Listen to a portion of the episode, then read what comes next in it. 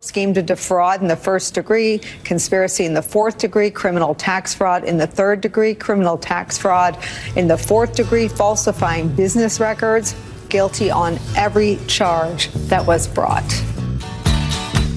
Sad. So sad. Well, I don't know why I came here tonight. I can hardly talk. I'm I so got sad. the feeling that something ain't right. I'm so scared in case I fall off my chair.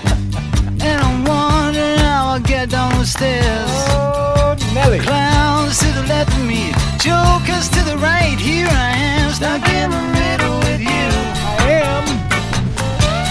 From Pacifica Radio in Los Angeles, this is the BradCast as heard on KPFK 90.7 FM in LA, also in California in Red Bluff and Redding on KFOI and Round Mountains KKRN. Up in Oregon on the Central Coast on KYAQ, Cottage Grove's KSO, Eugene's KEPW. Lancaster, Pennsylvania's WLRI, Maui, Hawaii's KAKU. In Columbus, Ohio on WGRN, Palenville, New York's WLPP, Rochester, New York's WRFZ. Down in New Orleans on WHIV, out in Gallup, New Mexico on KNIZ, Concord, New Hampshire's WNHN, Fayetteville, Arkansas's KPSQ in Seattle on KODX, Janesville, Wisconsin's WADR, Minneapolis, St. Paul's AM 950 KTNF. We also stream coast to coast and around the globe every day for you on the internet, on the Progressive Voices channel, Netroots Radio, Radio for Humans, NicoleSandler.com, Radio Free Brooklyn, Workforce Rising, No Lies Radio, Burden Square Radio, and Detour Talk. Blanketing Planet Earth five days a week. I'm Brad Friedman, your friendly investigative blogger, journalist, troublemaker, muckraker, all around swell fellow, says me from BradBlog.com. Thank you very much for joining us today on uh, the BradCast. It is uh, quite a day. so to speak, For a change. For a change. Uh, well, it is uh, election day, by the way, in Georgia as we go to air in the U.S. Senate runoff between Democratic Senator Raphael Warnock and Trump's Looney Tunes Republican candidate Herschel Walker. And while I have heard concerns today about some vote by mail ballots not getting to election officials by the uh, deadline on Tuesday, which we're looking into. At least I have not yet heard, anyway, about problems with the state's 100% unverifiable touchscreen voting systems, which I guess is good. At least not yet. Yeah, I mean, we, well, we may never hear about it. There, can, that's the problem with those machines. There can be problems with it that you never know about. Anyway, uh, we won't know if the votes tallied from those systems actually reflect the intent of the Georgia voters. But you know, I've mentioned that a time or two before. So uh, we will see. In any event, we'll have reported results from the runoff on our next broadcast and much more.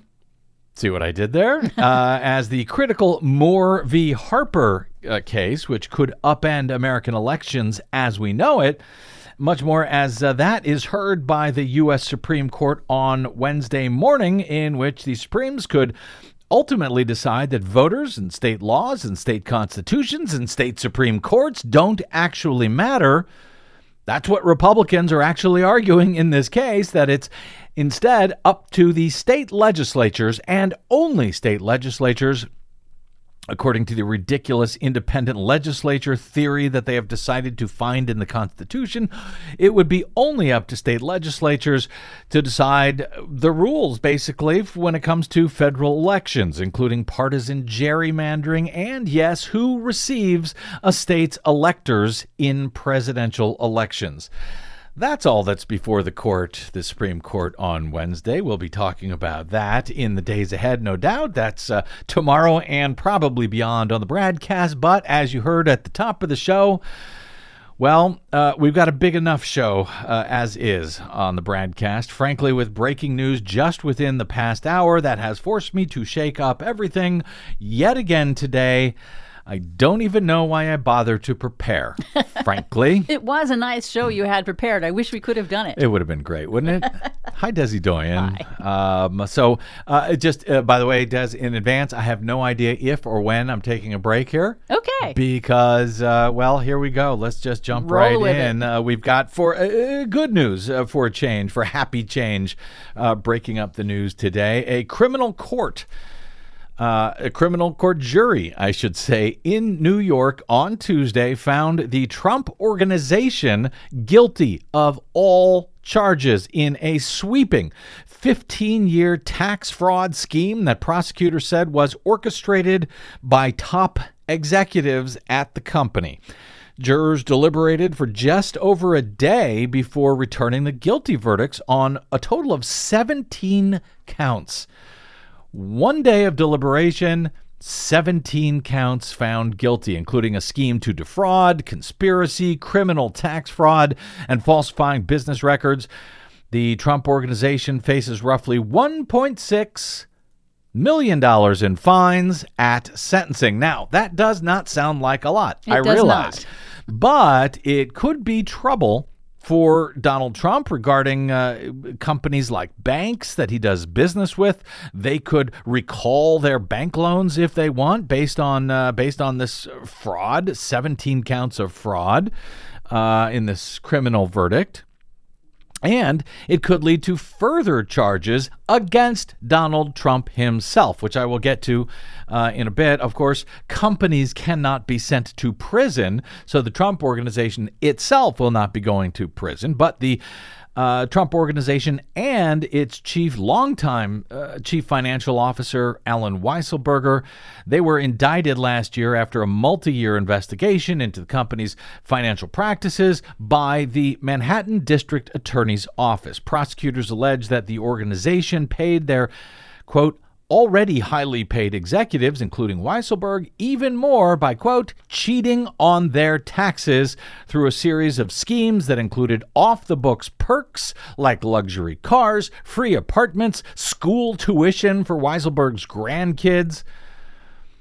All of that was never actually taxed as it was supposed to be, which is illegal, which is fraud.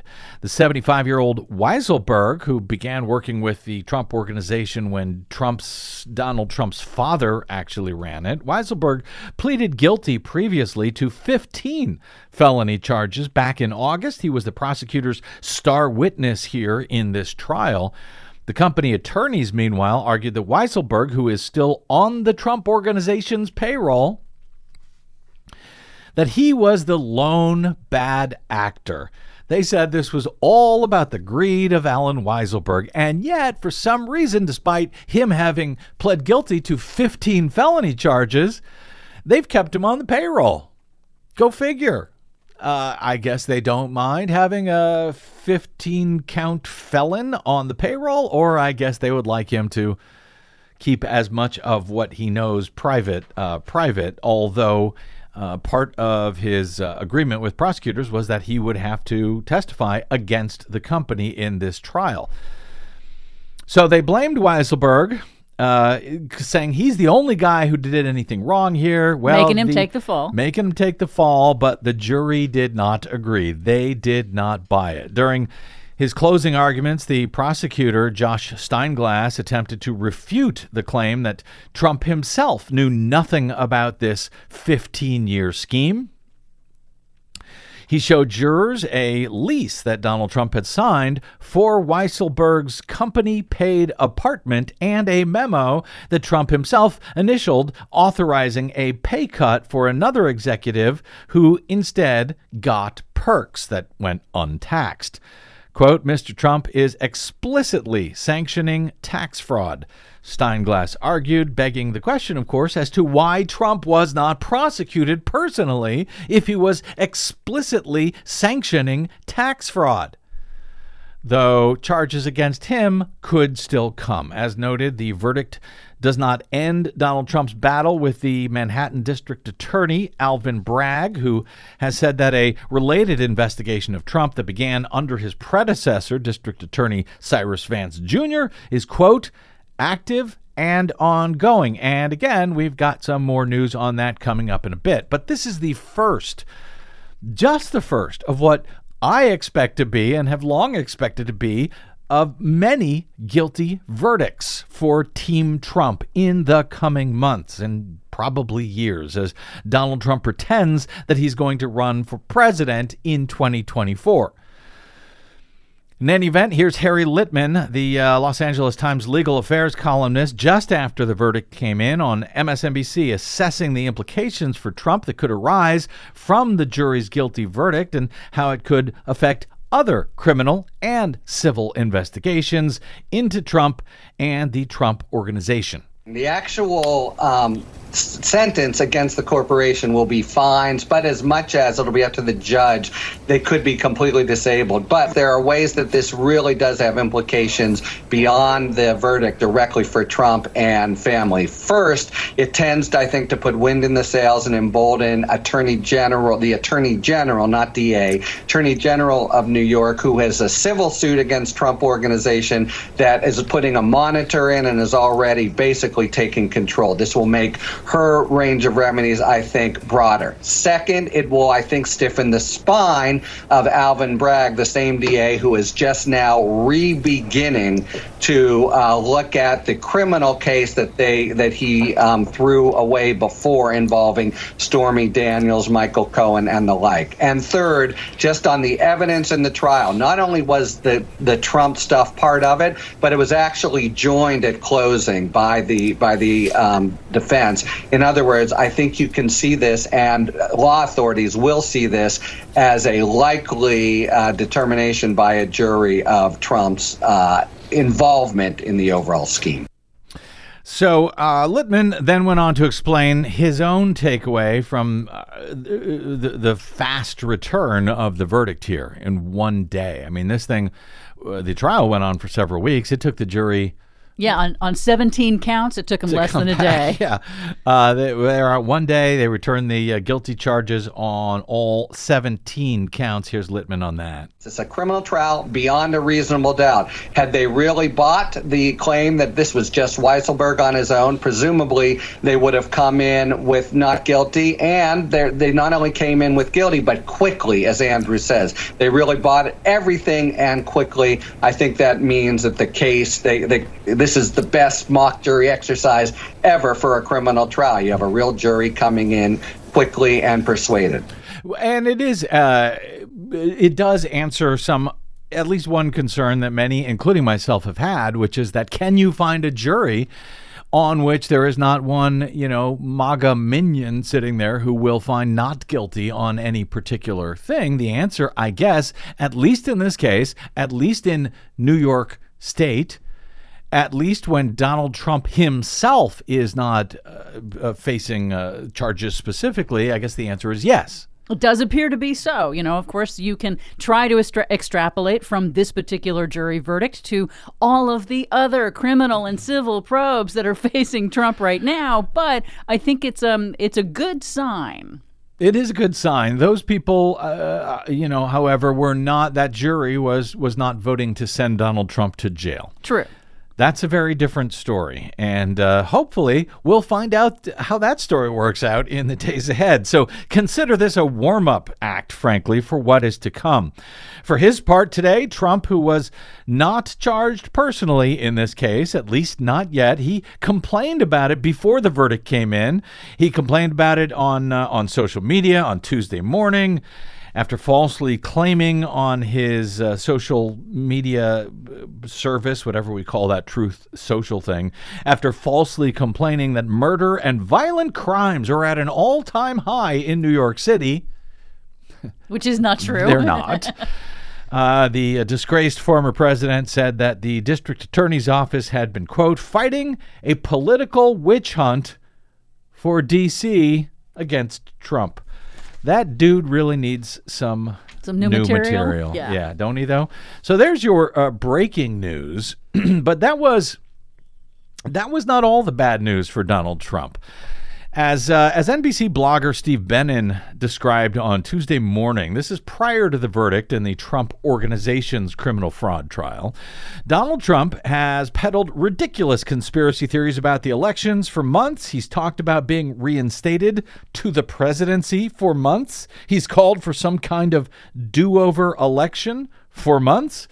But on Saturday morning, Benen notes the Republican broke new ground with a specific argument. As we discussed yesterday on the program, the uh, former president, by way of his social media platform, made the case that his fictional, in other words, evidence free claims about systemic voter fraud in the 2020 election are not only true, but they, in fact, he says, are so significant that they quote, and this, this is the exact quote, quote, they allow for the termination of all rules regulations, and articles, even those found in the Constitution.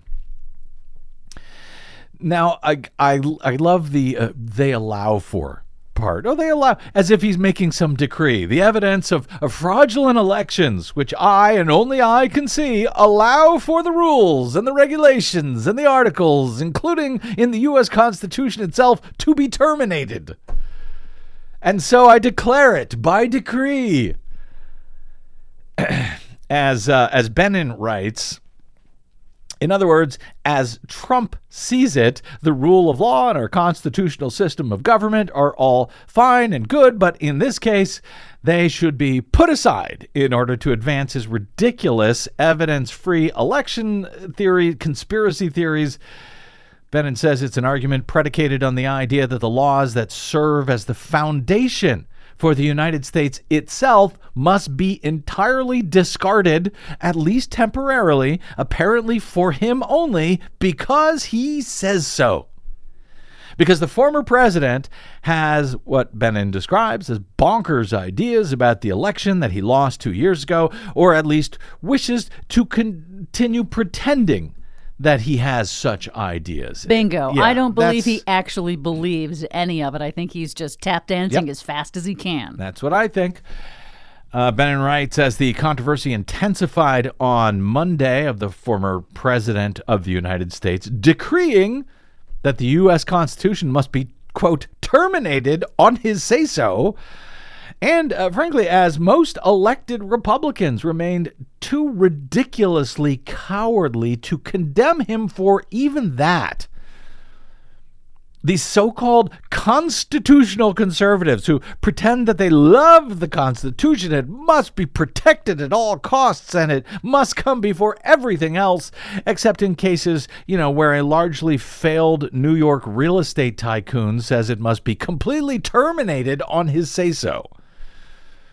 With all of that underway on Monday, the uh, former president went back to his social media platform to insist that he did not actually write what it was that he actually wrote.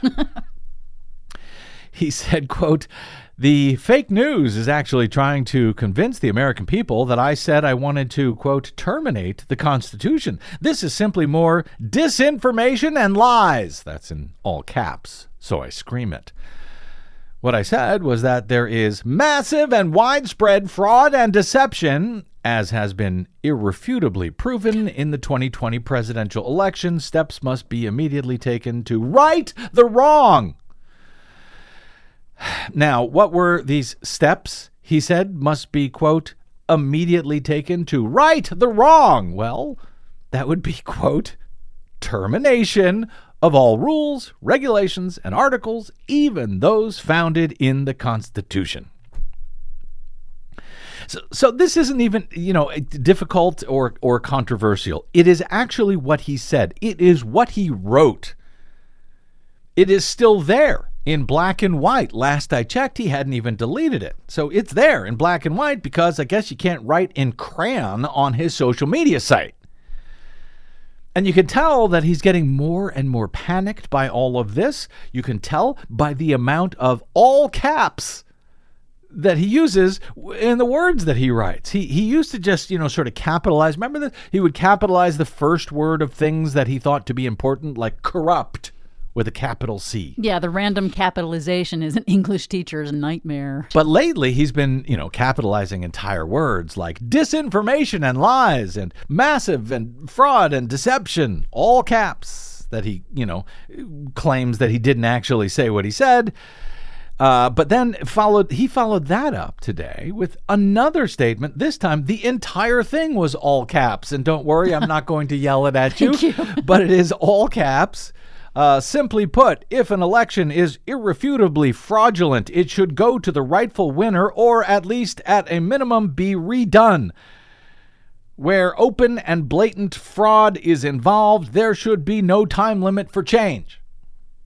Now, setting uh, the argument itself aside, uh, and about whether a you know fraudulent election should somehow be put aside at some time down the road, even even where the law and the Constitution does not allow for that, there is here, of course, no such irrefutably fraudulent uh, evidence in any way, shape, or form in the 2020 election. There is zero, in fact, certainly none that could have come close to changing the result in any state in the country whatsoever. So even if his argument that fraudulent elections should somehow be put aside, even if we stipulated that idea, it does not even apply to the 2020 election in any way, shape, or form. And moreover, it applies even less to the specific Twitter thread that led him to say we must terminate the Constitution.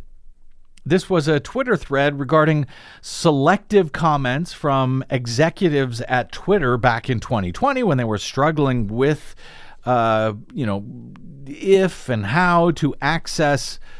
Uh, they should give access to to what they feared was hacked Russian disinformation on their social network during the run up to the 2020 election. As to the cowardly Republicans who are now unwilling to even condemn Trump when he's calling for the termination of the U.S. Constitution, by way of just a few examples, uh, Senator John Cornyn of Texas. Now, he used to be the second in command in the Senate Republican leadership after Mitch McConnell. He said Trump's rhetoric was, quote, irresponsible, but he wouldn't answer when he was asked if Donald Trump's statement should disqualify him from another White House bid. Someone who thinks the Constitution may be terminated at the whim of one person.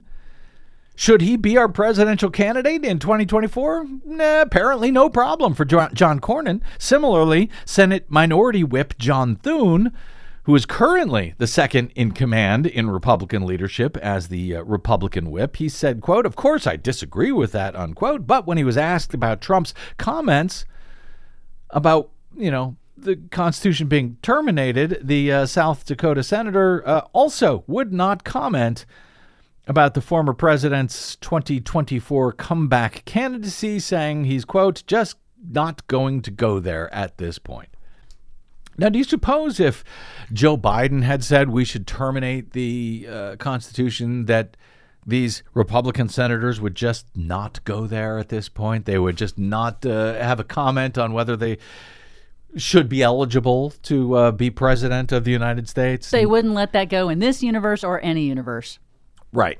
So, not going to go there actually means happy to have the leader of our party call for the termination of the U.S. Constitution. It's no biggie. Please send us money to help us get elected and make that happen.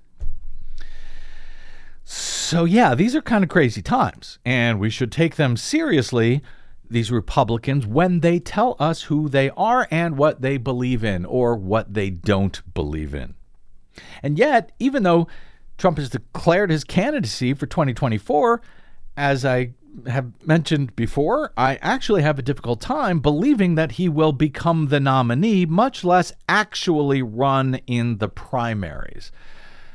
I think he may have, you know, may well drop out of the race by the time we get around to those, but we will see. He may keep his name on the ballot and, you know, not actually campaign. Now, why do I say that? Well, for all of you liberal snowflakes out there who are triggered by Trump's nonsense about all of this, let me please encourage you do not be triggered. I, I, I believe, in fact, you can rejoice about where things are now, at least rest easier. easier with each passing day right now, and that was before. Uh, you know, setting aside this uh, this verdict against 17 uh, guilty verdicts against Trump's company. I think you should rest easier with each passing day right now. As I asked on Twitter very late last night, and you can find me and follow me on the Twitters at the Brad Blog. I said, has anyone ever, and I should have explicitly added, in all of human history, literally, has anyone ever been investigated for so many different crimes in so many different places, all at the very same time, as Trump is now uh, being investigated?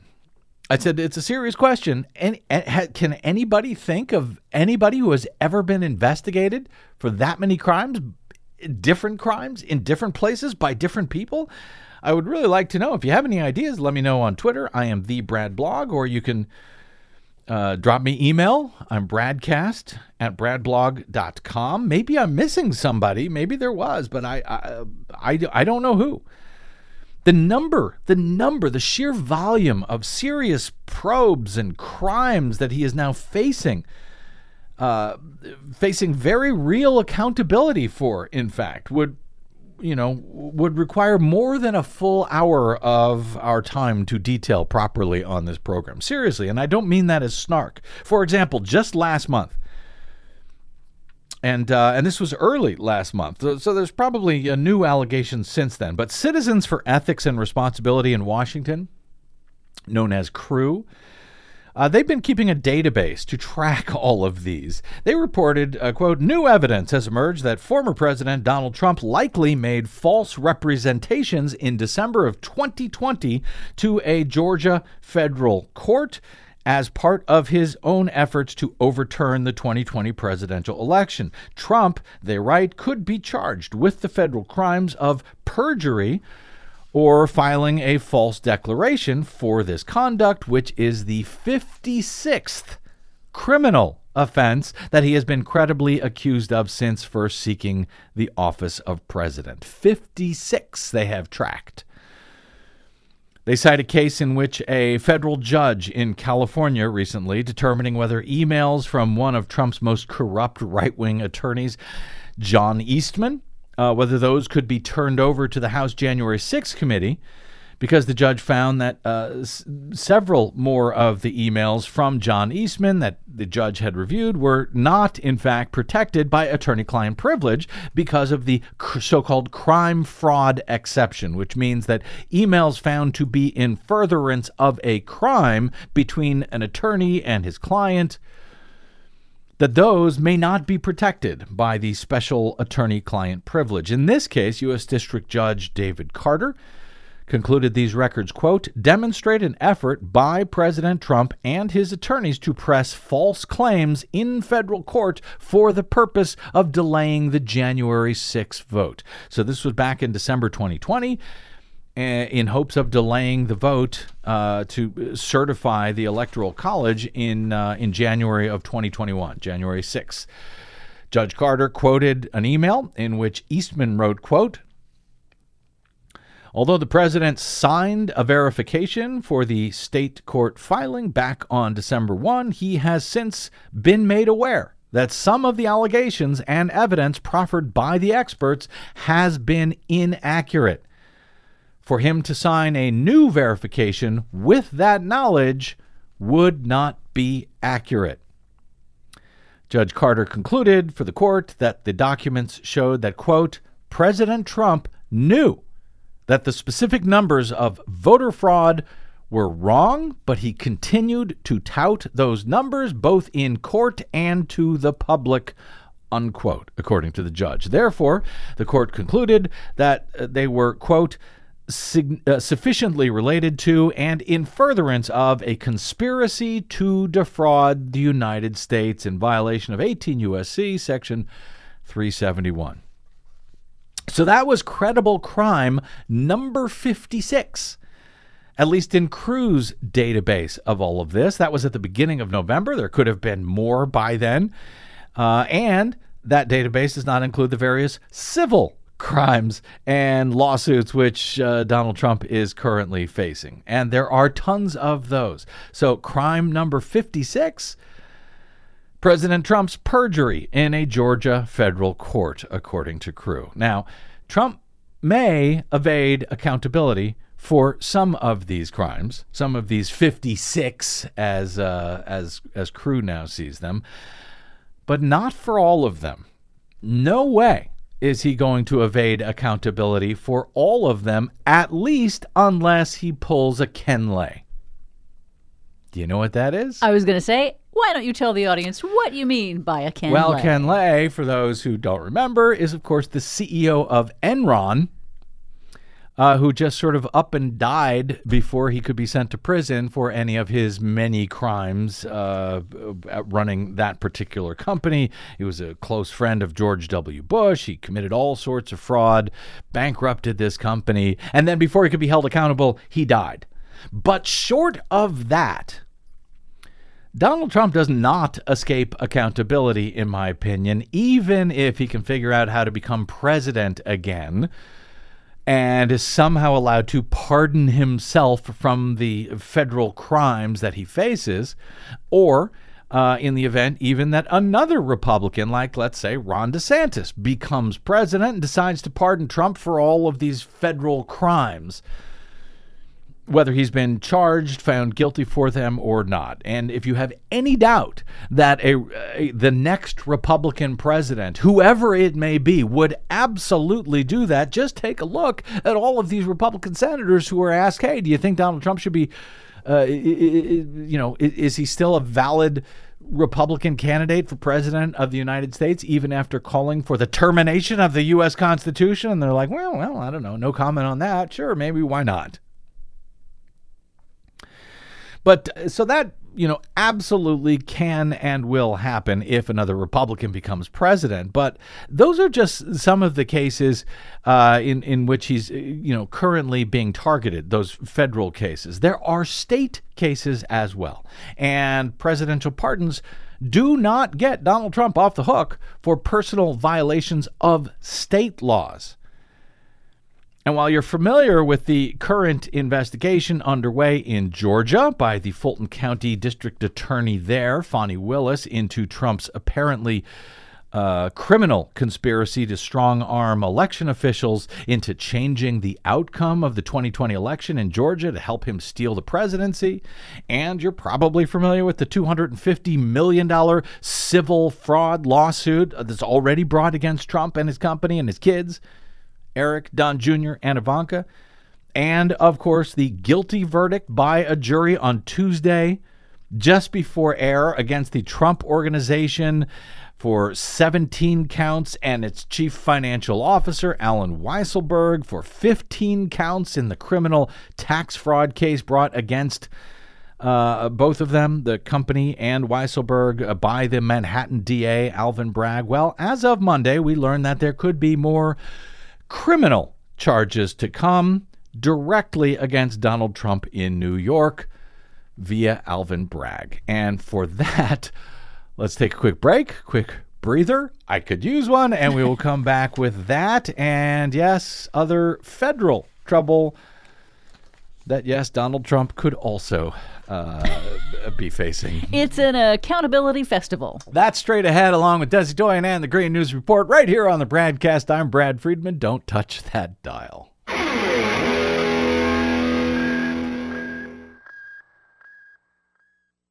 Five major corporations now control more than 80% of the media in the United States, but they don't control us. The BradCast and the Green News Report are 100% independent, 100% listener supported. But we can't do it alone. We need you. Please help us bring real facts to listeners at independent stations around the nation. You can make a difference. Support independent media. Drop by bradblog.com slash donate. That's bradblog.com slash donate. And thanks. Please help us stay on your public airwaves by going to bradblog.com slash donate to help keep us going. That's bradblog.com slash donate. And thanks.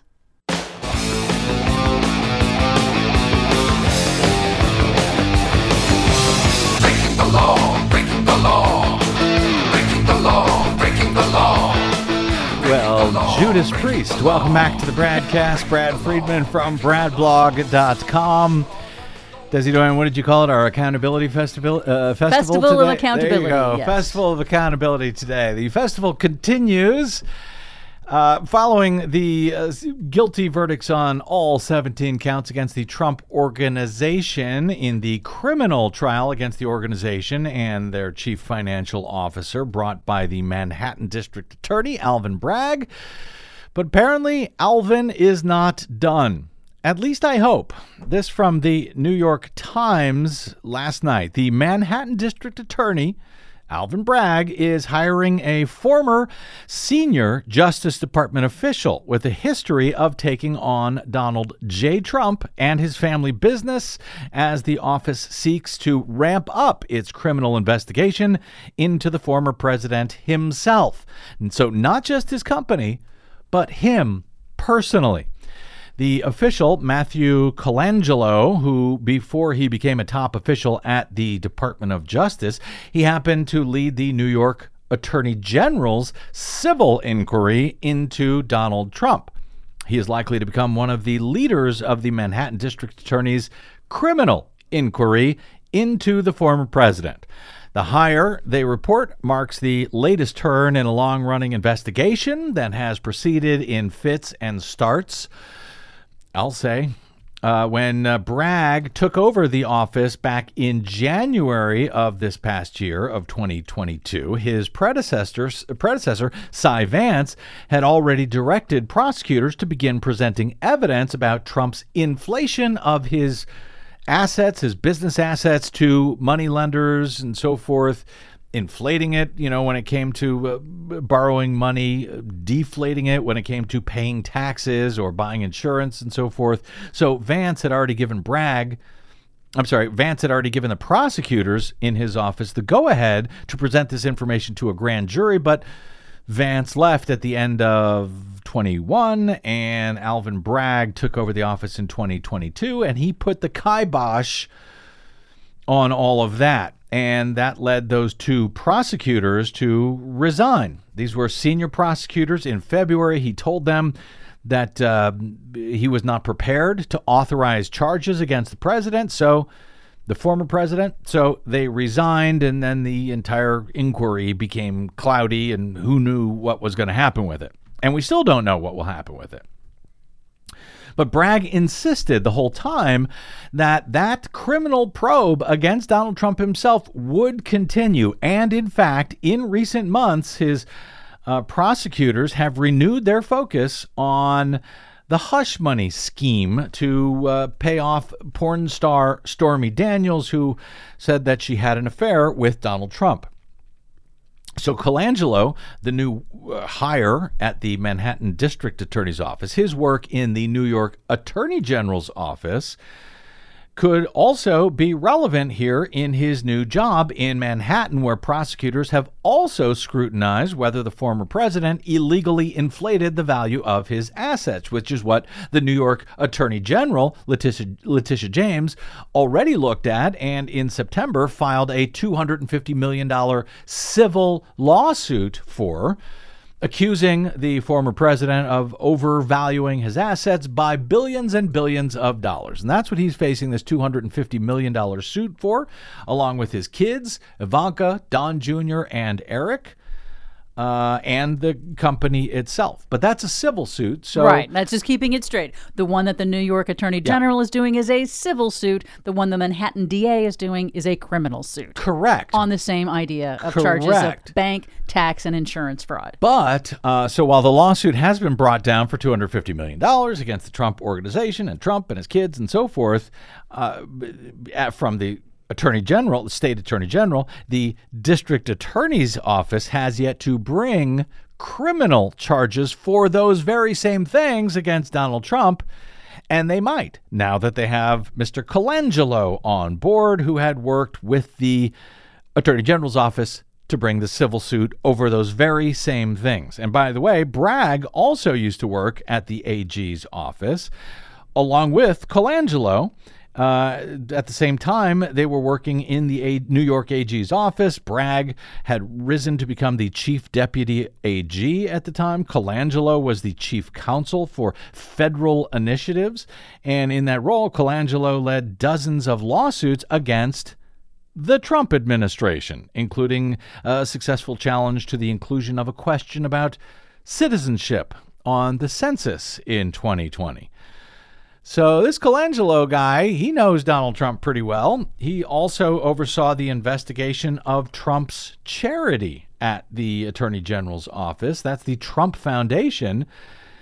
And the Attorney General's probe there led to the organization being shut down entirely because it was so corrupt and you know prevented Donald Trump and his kids from ever serving I think on another charitable organization ever again. And Colangelo also led that office's civil inquiry into Trump's financial practices which then resulted in the September lawsuit. Got it? Colangelo's uh, statement now that he is being hired by the Manhattan DA where they do criminal prosecutions Colangelo said in a statement, quote, assisting with the Manhattan District Attorney's focus on financial crimes will promote confidence in the legal system by making clear that the same rules apply to everyone, no matter how powerful. Now, he didn't have to say that he did not. in his uh, statement, but he did. So make of it what you will. I make of it as a very encouraging sign. And again, if charged under New York State criminal law, no president, no future Republican president or Democratic president, I suppose, no president could pardon Donald Trump for those state crimes for which he could go to jail. But wait, there is more today when it comes to the potential criminal prosecution of Donald Trump for, uh, well, at this point, take your pick. The bipartisan U.S. House Select Committee investigating the January 6 attack on the U.S. Capitol will make criminal referrals to the U.S. Justice Department as it wraps up its probe and looks to publish a final report by the end of the year. That, according to the panel's chairman on Tuesday. Congressman Benny Thompson, the Democrat from Mississippi, told reporters that the committee has decided to issue the referrals recommending criminal prosecution to the Justice Department. But, but, he did not disclose who the targets will be or if former President Donald Trump will be one of them. Thompson told reporters at the Capitol on Tuesday, quote, at this point there will be a separate document coming from me to the DOJ with those criminal referrals, separate from the report. So I suppose these criminal referrals could just, you know, be to some of those witnesses who defied subpoenas, like Steve Bannon, who faces two months in prison very soon for having been uh, found guilty of doing that, or Donald Trump, who also defied subpoenas from the committee. He could face the same charges of contempt of Congress for doing so. Or criminal, and or I should say, I guess, criminal referrals uh, for those who lied to the committee during their testimony. Or, of course, the panel could also make recommendations of criminal charges such as things like seditious conspiracy, like those charges that the Oath Keepers were just found guilty of, I think it was last week. Wasn't it last week? It was. Uh, and now they, by the way, face potentially decades in prison for sedition and seditious conspiracy. So, Congressman Thompson said the chair, Chairman Thompson said the committee was uh, meeting on Tuesday later to discuss the details of who and what. A spokesman for the select committee told the AP, quote, the committee will make decisions about specifics in the days ahead. In the meantime, the decision to issue referrals is not entirely unexpected. That is exactly what Congresswoman Liz Cheney Republican from Wyoming, in her final days in the House. Uh, the uh, she's the vice chair of the committee. She has for months been hinting that the uh, at, at, sending the DOJ these criminal referrals based on the extensive evidence that the nine-member bipartisan panel has gathered and you know, she really, really wants to uh, see Trump. As much as I'd like to see him held accountable, I suspect Liz Cheney may wish to see him held accountable even more. I don't know. So Congress can send criminal referrals to the DOJ, but it will be up to the prosecutors themselves whether to pursue charges. So in truth, the referrals are, you know, sort of a bit of a formality. They're for history's sake, if nothing else. Folks familiar with the uh, DOJ said that they would uh, certainly give due consideration to any such referrals that come from a con- congressional committee like this. But in either case, the DOJ is apparently quite familiar with the work of the uh, January 6th committee, even if they don't send these for referrals. With the select committee now set to dissolve at the end of the year, lawmakers do not appear to be putting up a fight of any sort to secure Donald Trump's testimony.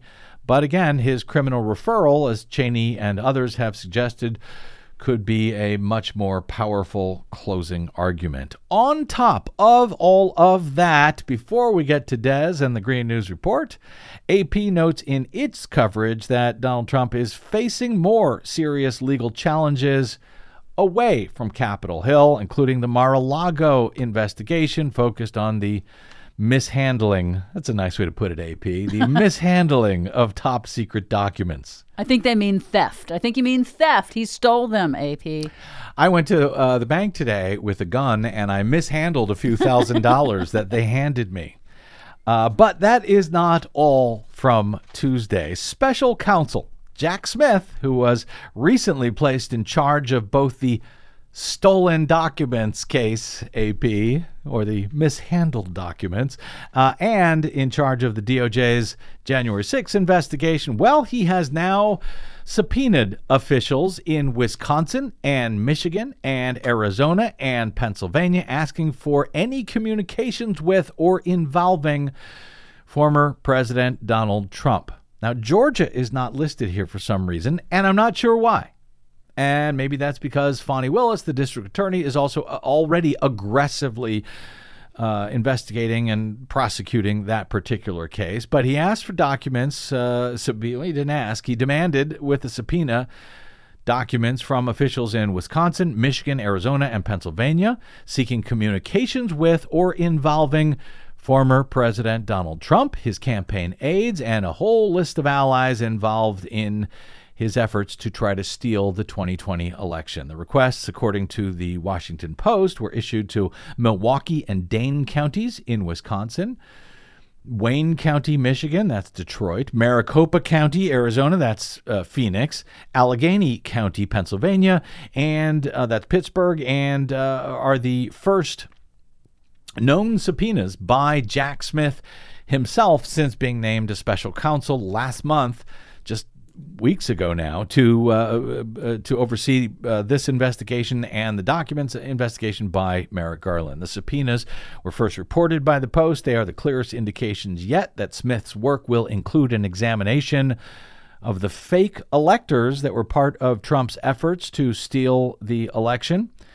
Milwaukee County Clerk George Christenson said that he received the subpoena on Monday. He's working with the county's attorneys to comply with the request as soon as possible. Dane County Clerk, that's Madison, Wisconsin, uh, Scott McDonell said that he received a similar subpoena on December 1, asking for communications he had with the quote, gang of people you would sort of expect. That would be, as I see it, uh, uh, actually, as I saw it cleverly de- uh, described, I think yesterday, uh, that would be the folks in Trump's MAGA cinematic universe. Yes. Uh, McDonell said, I don't have any stories of Trump calling me at dinner like the other guys. Michigan Secretary of State Jocelyn Benson confirmed that Wayne County, Detroit, had received a subpoena from Jack Smith but did not provide additional details. Benson said in a statement sent to AP, quote, We welcome and support the work of any law enforcement agency working to ensure full accountability for efforts to illegally overturn the fair and accurate results of Michigan's 2020 election. Maricopa County, Phoenix, also received a subpoena and will comply, according to a spokesperson there in Pennsylvania. Allegheny County, the uh, state's second most populous county and, and home to Pittsburgh, received a subpoena as well. That was confirmed by a spokesperson. Well, welcome aboard, Jack Smith. Game on.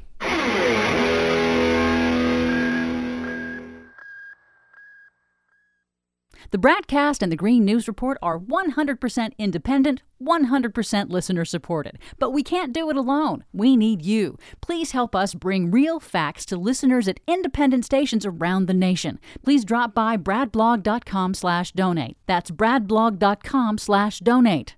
And thanks.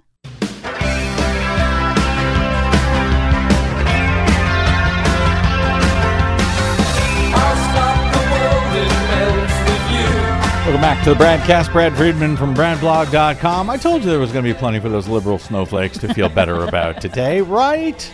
Yes, the, I mean, uh, if you can't feel good about all of all of that, if you can't feel good about some accountability actually coming forth, then you can't feel anything at all. all right, where are we? What now? What do we do now, Des? it's time for the latest Green News Report. The individual that done this, it was targeted. It wasn't random. FBI investigating coordinated attack on electric grid in North Carolina. A fresh barrage of Russian rockets has knocked out more critical energy infrastructure in Ukraine. Russian attacks on civilian targets deepen Ukraine's energy crisis. Plus, electric vehicle sales are surging in the U.S. and around the world. All of those electrifying stories and more straight ahead from BradBlog.com. I'm Brad Friedman. And I'm Desi Doyen. Stand by for six minutes of independent green news, politics, analysis, and snarky comment. researchers have now reanimated a so called zombie virus that has lain dormant under the Arctic ice for nearly 50,000 years. Yeah. Now, the good news is that Joe Biden is immune. He already had it as a kid. Ouch! This is your Green News Report.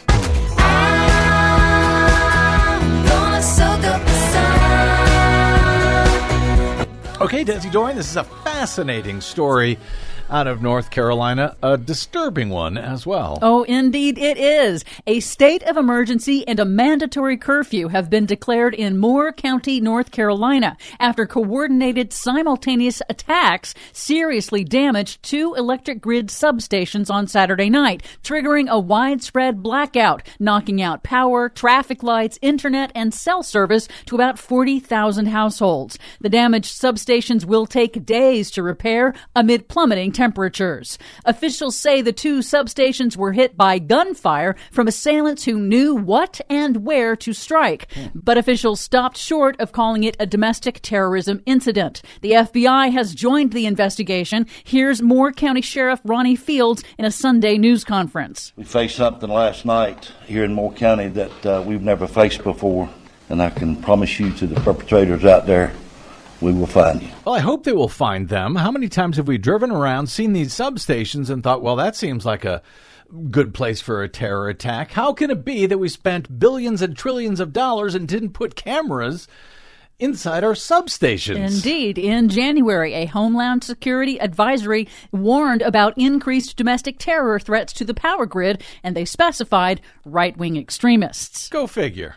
In other news, Russia unleashed an eighth wave of missile attacks on Ukraine's power infrastructure on Monday, killing civilians and plunging millions of people into darkness, depriving them of heat, power, and water as winter temperatures drop below zero. Ukrainian and Western leaders quickly condemned the renewed strikes as war crimes because of the harm done to the civilian population. And because they're war crimes.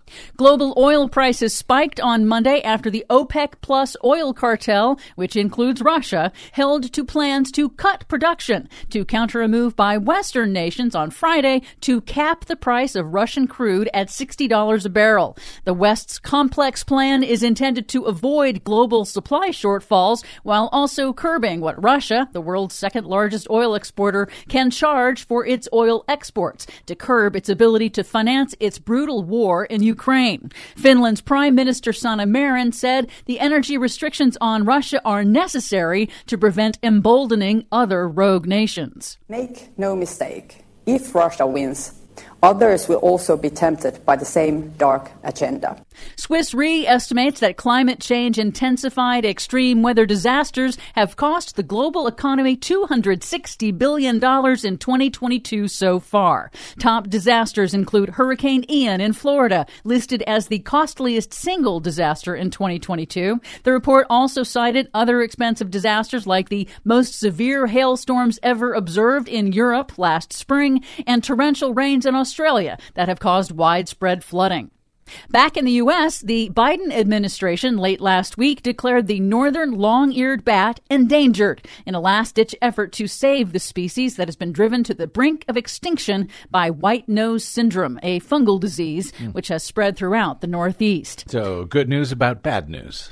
And finally, electric vehicle sales are surging. Battery powered cars now make up the fastest growing segment of the auto market. Cool. With sales jumping 70% in the U.S. alone in the first nine months of this year Really? over the same period in 2021. Wow. During the same period, sales of conventional cars and trucks fell by 15%. Womp womp. Bloomberg News projects that EVs will be cheaper than conventional gasoline cars within the next five years. And automakers Hyundai, General Motors, and Ford have joined a growing group of automakers that are bundling sales of home energy products and services with their electric vehicles, things like solar panels and home sized battery storage, as part of their transition. I can think of about 45,000 people in Moore County, North Carolina who could use that sort of tech right around now. It's all about the power, ain't it? In more ways than one. I see what you did there. For much more on all of these stories and the ones we couldn't get to today, check out our website at greennews.bradblog.com. Find, follow, and share us planet wide on the Facebooks and the Twitters at Green News Report. I'm Brad Friedman, And I'm Desi Doyen. and this has been your Green News Report. All I need a little.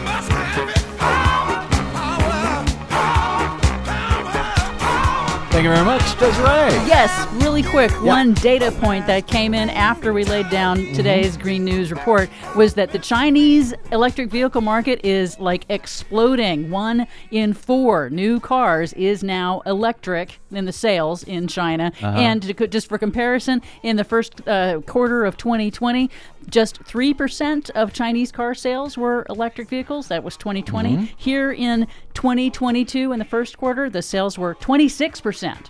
So it went from 3 to 26. So just to be clear, that's the electric vehicle, uh, electric car market that is exploding, Oh, yes.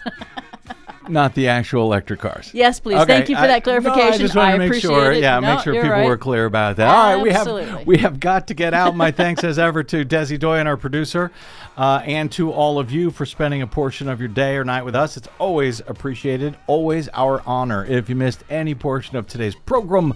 Or any other, or just want to hear it again, or share it with someone you know and love or hate, you can stop by bradblog.com. That is all made possible by those of you who uh, support our work by hitting on that donate button at bradblog.com or going straight to bradblog.com slash donate.